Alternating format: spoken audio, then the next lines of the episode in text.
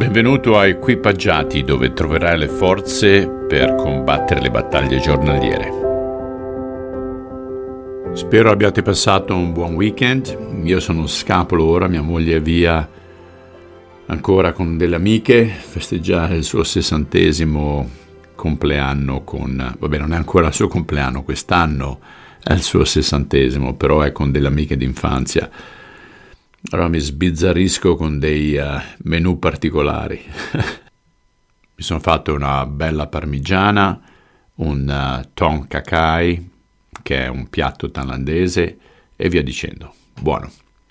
Ok ragazzi, oggi cominceremo il quattordicesimo capitolo del Vangelo secondo Giovanni. Leggiamo dal versetto uno al versetto undici. Poi Gesù disse ancora: non siate tristi, abbiate fede in Dio e abbiate fede anche in me.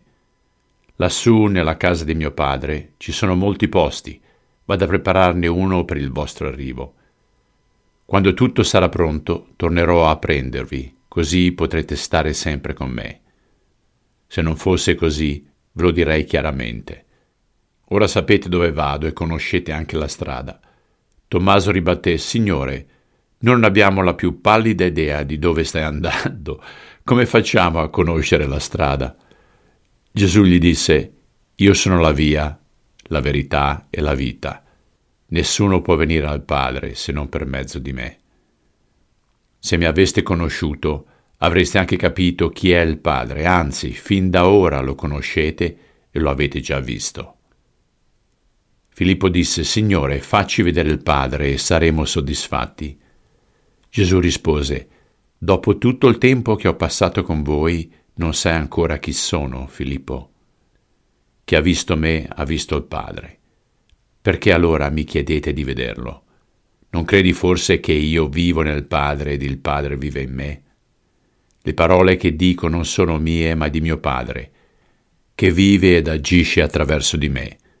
Credetemi quando vi dico che io sono nel Padre, che il Padre è in me, se no... credete in me per i grandi miracoli che mi avete visto compiere.